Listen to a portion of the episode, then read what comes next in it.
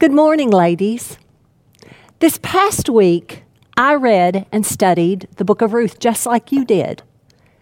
And as I did, I began to see more of the beauty in the way God tells the story of Ruth. Then, as the book as a whole became even clearer, I could see more of God's brilliance as He wrote this book and as He told it through the entire Bible. You see, Ruth is a true historical account of three of God's people living in a godless culture. It does give us a close up of the genealogy of Christ. And we learn more of God's faithfulness in accomplishing his plans as he graciously worked in and through the lives of three of his own. But this week, I hope to show you the genius of God's Word as we look in Ruth in light of the whole of Scripture. My prayer is that we would be in awe of God's ways and that it would ignite great joy in you as it has in me. Let's pray together. Lord, I praise you. I praise you that you are masterful that your brilliance and your majesty is seen in the way that you have told us the story of Ruth, in the way that you have put the threads of the Redeemer throughout all Scripture. And I pray, Lord, as we discuss this today, that you will communicate this to your women, that you will communicate to them the truths of who you are. I thank you for re- re- preserving this word for us, Lord so that we could understand you better. I give this time to you, Lord, and ask you to accomplish your will with it. In your name we pray. Amen. Episode three. Don't you kind of feel like we're watching a, a show um, and we're left hanging at the end of every episode, so we want to know what happens next? Well, that's what a good storyteller does. They tell a story in such a way that we want to know more. We become involved with the plot. We feel kind of intimate with the characters. We relate to what they might be feeling, and we experience a tiny bit of empathy for their suffering, for their insecurities and fears, or for their dreams. This story that God wrote so beautifully was written that we might know the characters to see their weaknesses and their strengths, and to understand their suffering and their dreams. But this is far more than just any old story, because the master storyteller is speaking to us. Episode 3 begins with Naomi speaking first to her daughter in law with an idea. Verses 1 through 5. Then Naomi, her mother in law, said to her, My daughter, should I not seek rest for you, that it may be well with you? Is not Boaz our relative, with whose young women you were? See, he is winnowing barley tonight at the threshing floor. Wash, therefore, and anoint yourself, and put on your cloak, and go down to the threshing floor. But do not make yourself known to the man until he has finished eating and drinking. But when he lies down, observe the place where he lies then go and uncover his feet and lie down, and he will tell you what to do. And she replied, That's Ruth, all that you say, I will do. Really?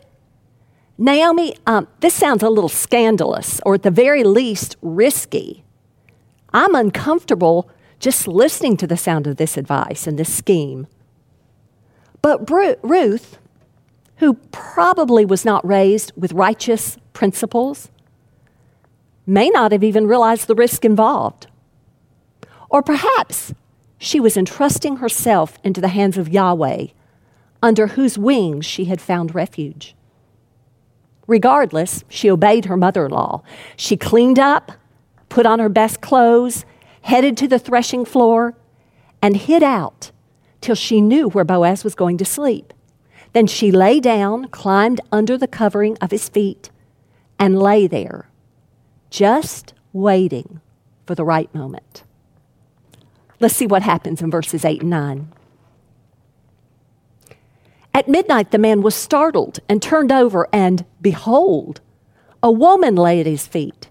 He said to her, Who are you? And she answered, I am Ruth, your servant. Spread your wings over your servant, for you are a redeemer. Boaz is awakened at midnight and discovers Ruth there, and they have a very intimate conversation. But instead of letting Boaz tell her what to do, as Naomi suggested, Ruth went right to the point. She let him know she was interested in him marrying her, reminding him that he was a redeemer. This was a bold move. It put her future at risk.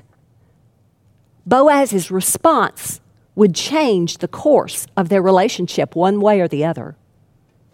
Verses 10 through 13. Let's read those together.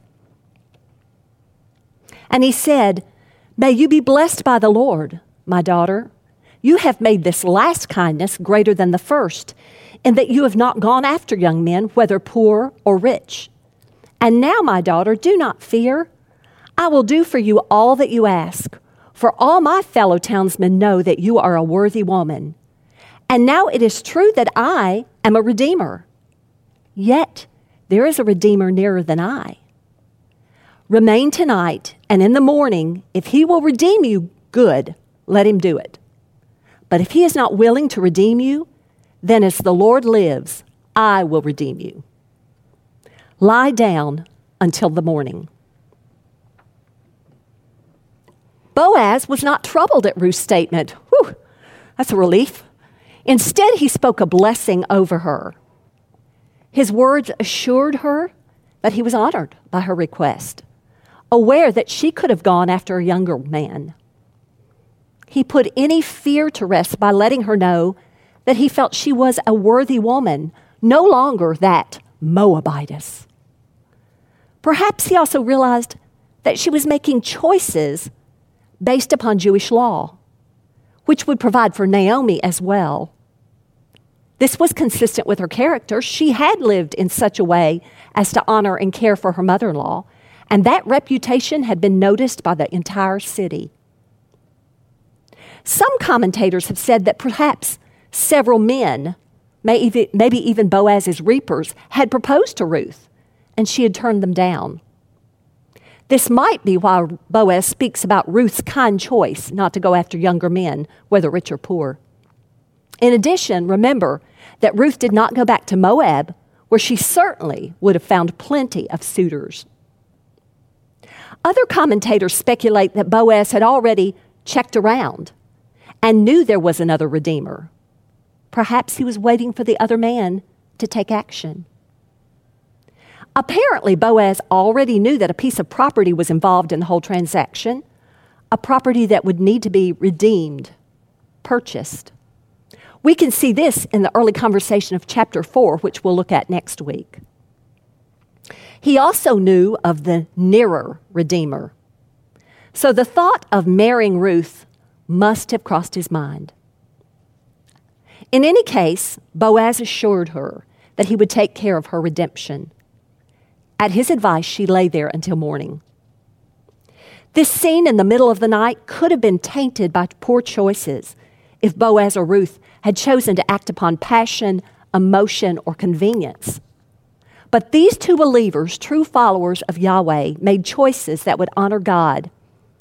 What could have been a steamy episode concludes with righteous action. Boaz sent her home to Naomi with a lot of barley.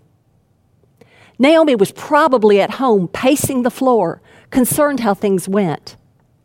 And when Ruth got there, she gave her the rundown. Chapter 3 ends with Naomi speaking. We will need to wait and see how the matter turns out. Stay tuned for next week's episode. It's a great story, isn't it? Because it was written and told by the perfect storyteller. It's a true story.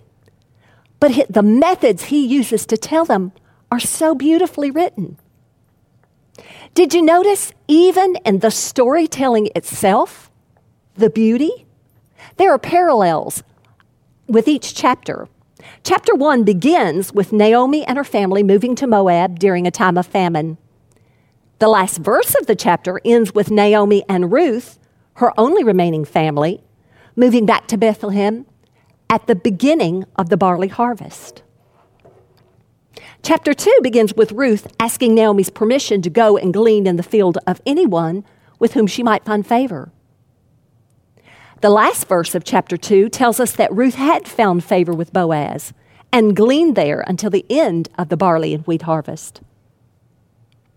Chapter 3 this week begins with Naomi speaking to Ruth, saying, My daughter, should I not seek rest for you? And did you notice how the chapter ends? Naomi is again speaking to Ruth in the last verse, saying, Wait, my daughter, until you learn how the matter it turns out, for the man will not rest until he settles the matter today. Chapter 4 has parallels as well, so look for that as you study next week. Isn't God's word written so beautifully? But not only that, I was struck with the use of the word behold. We see the word behold used often in the Christmas story through all the scenes, as if to highlight that God is doing something. Take a look, notice, pay attention. And the same thing seems to be here true. Chapter 2, verse 4 Ruth just happened to be gleaning in Boaz's field, and behold, Boaz came from Bethlehem. God is up to something. This chapter, chapter 3, that we studied this week, has a behold in it as well in verse 8. Ruth has followed Naomi's command, has laid down at Boaz's feet while he's unaware. But behold, Boaz rolled over to find a woman at his feet because God is up to something. Chapter 4 also has a behold in it. I'm going to let you look for it next week. So look for that. Such a lovely way the Lord uses to tell us a story. Even the fact that we are not told who the narrator of Ruth is adds a certain dimension to the beauty of the story itself. It leaves us a realization that God is the one telling us this story. But this week, I was overwhelmed at the brilliance of God. How He took a short story and weaves its theme throughout the rest of Scripture the theme of the Redeemer.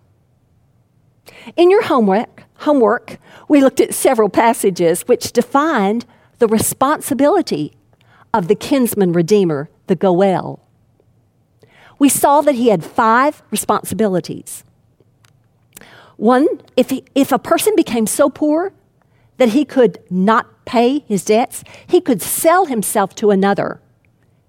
And his Goel, his Redeemer, could and should redeem him, freeing that enslaved one.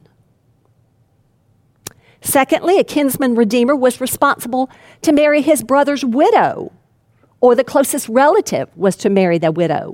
In this way, the family lineage would carry on, providing a family and heirs. Thirdly, if a man was murdered, the Goel would be the blood avenger, the eye for an eye, avenging the death. Fourthly, the Goel was to make restitution in full plus a fifth to the one who had been wronged. Or if there was no one left to receive the restitution, it would go to the Lord. This was restitution for debts that could not be paid. And fifth, if a man became so poor he had to sell his property, the Redeemer, the kinsman Redeemer, was to buy it back, to protect that land, a land reserved for God's people. Now, this is such a foreign concept to us. I, I think when we first read it, we don't get it at all. We think, this is weird. But the children of Israel understood it perfectly, it was part of their culture.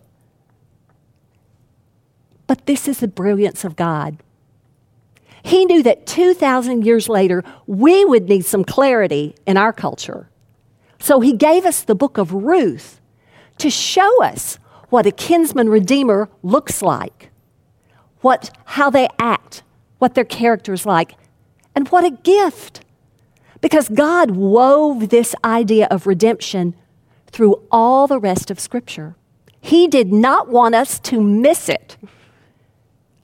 Obviously, in Ruth, Boaz is a redeemer, a Goel. But I had you look up some cross references which spoke of the Lord being our Redeemer. I hope you did that, but we're going to look at just three that we hear echoed in our lesson. You looked at Psalm 69 18, and it should be in your notes on your lesson. It says this part, the first part, part A Draw near to my soul and redeem it. Now, who did we hear in today's sto- uh, chapter, in the part of our episode we saw today, who echoed that sentiment in the book of Ruth? An appeal to redeem her. Of course, it's Ruth to Boaz. In verse 9 of chapter 3, she implied that statement by appealing to him, reminding him he was the Redeemer, letting him know that she wanted him to do that for her. Another verse I gave you to look up was Isaiah 43 1. I think it was your third cross reference. And it said this But now, this is what the Lord your Creator says, O Jacob, and, and he who formed you, O Israel. Do not fear, for I have redeemed you. I have called you by name. You are mine. Does that sound familiar from this week's passage? Don't you hear echoes of that? It was Boaz in verse 13. He told Ruth not to fear, that he would redeem her, that he would make sure it happened. And this is what our true Redeemer says to us as well Do not fear, for I have redeemed you. I have called you. You are mine. Oh, don't you love that? And then Isaiah 63 16 had this. It was one of the, pass- the scriptures you were to look up. You, O Lord, are still our Father, our Redeemer from everlasting is your name. Now, this, where did we hear that echoed? In verse 12, there's kind of a little nugget, a little gem where Boaz says, Oh, there's a Redeemer nearer than I. Now, in the immediate literal sense, Boaz is speaking of a literal man who is a closer relative.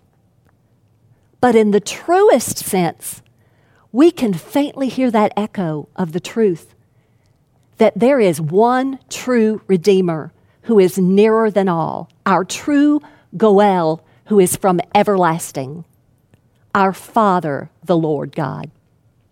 So, can you hear it?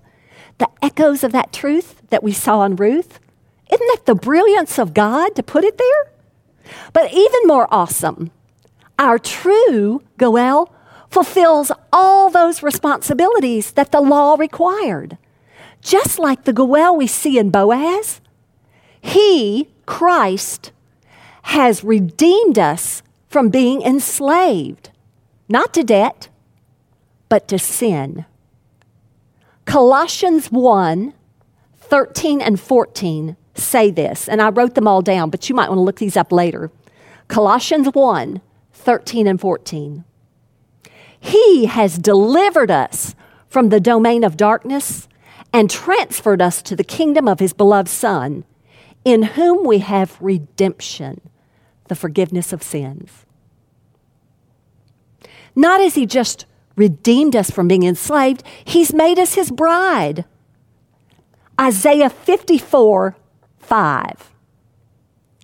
For your Maker is your husband, the Lord of hosts is His name, and the Holy One of Israel is your Redeemer. The God of the whole earth, He is called. Hear that? The Goel, the Redeemer. But he also is our blood avenger, giving his own blood to redeem us. 1 Peter 1 18 and 19 says, Knowing that you were not redeemed with perishable things like silver or gold from your futile way of life inherited from your forefathers, but with precious blood as of a lamb, unblemished and spotless, the blood of Christ. The perfect Goel has redeemed us from slavery, has made us his bride. He is our blood avenger. But he also makes restitutions for debts we could never pay. Ephesians 1 7 says, In him we have redemption through his blood, the forgiveness of our trespasses, our debts, according to the riches of his grace. Whew! Isn't this awesome? The way God wrote it?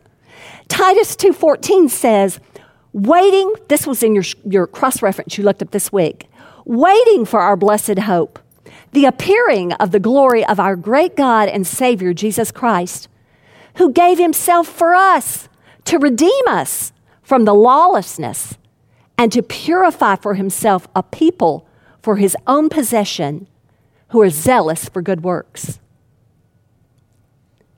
So we see Christ fulfilling these things, but there's a fifth thing that our true Goel does, our true Redeemer. He preserves for us a permanent place, a permanent home. Remember back in the beginning when Adam and Eve were in the Garden of Eden? They enjoyed face to face relationship with God. But because of their sin, they lost Eden. They lost that perfect place when they would know true fellowship with God. That place was lost because of sin. But Revelation 2 21, 1 through 3, Revelation 21, 1 through 3 says, Then I saw a new heaven and a new earth, for the first heaven and the first earth had passed away, and the sea was no more. And I saw the holy city, New Jerusalem, coming down out of heaven from God, prepared as for a bride adorned for her husband. A bride. And I heard a loud voice from the throne crying, Behold, the dwelling place of God is with man. He will dwell with them, and they will be his people, and God himself will be with them as their God. All these responsibilities, all these jobs of the Goel, Christ has perfectly fulfilled. In the future, when he returns for his people in the new heavens and the new earth, we will bow before the throne of God in that permanent place, our eternal home, where we will know true face to face fellowship with God. Revelation 5 tells us that there will be this scene in heaven, almost a ceremony, if you will, where an angel will ask, first of all, I must say that God will be sitting on his throne, and it says that there is a book on his right hand, and an angel will ask, Who is worthy to open the book and break its seals? It's sealed up. And the 24 elders and living creatures will sing, Worthy art thou to take the book and break its seals, for thou wast slain and did purchase for God with thy blood men from every tribe and tongue and people and nation. And in that day, we, his bride, will worship the one who is truly worthy, the one who has redeemed us from slavery to sin, avenged us by his own blood, paying the debts we could never pay in our permanent home where we will have perfect fellowship with him and along with Boaz, Naomi, and Ruth the Moabitess, we foreigners, along with people from all nations and tribes and tongues, will also worship the true Goel, our one true Redeemer. Worthy is the Lamb that was slain to receive power and riches and wisdom and might and honor and glory and blessing. Let's pray. Oh, Father, you are brilliant. And your word, ah, how none could write it like you did, Lord. None could tell us redemption and explain it to us in such a beautiful way and then weave it through the rest of your words to us. We are grateful for what you have done, Lord. May we be awed again by what you have done and who you are. Thank you for redeeming us. And thank you for giving us this beautiful picture in Ruth. May we forever worship you, Lord, and honor you as our true Redeemer. We praise you for what you have done. In your name we pray. Amen.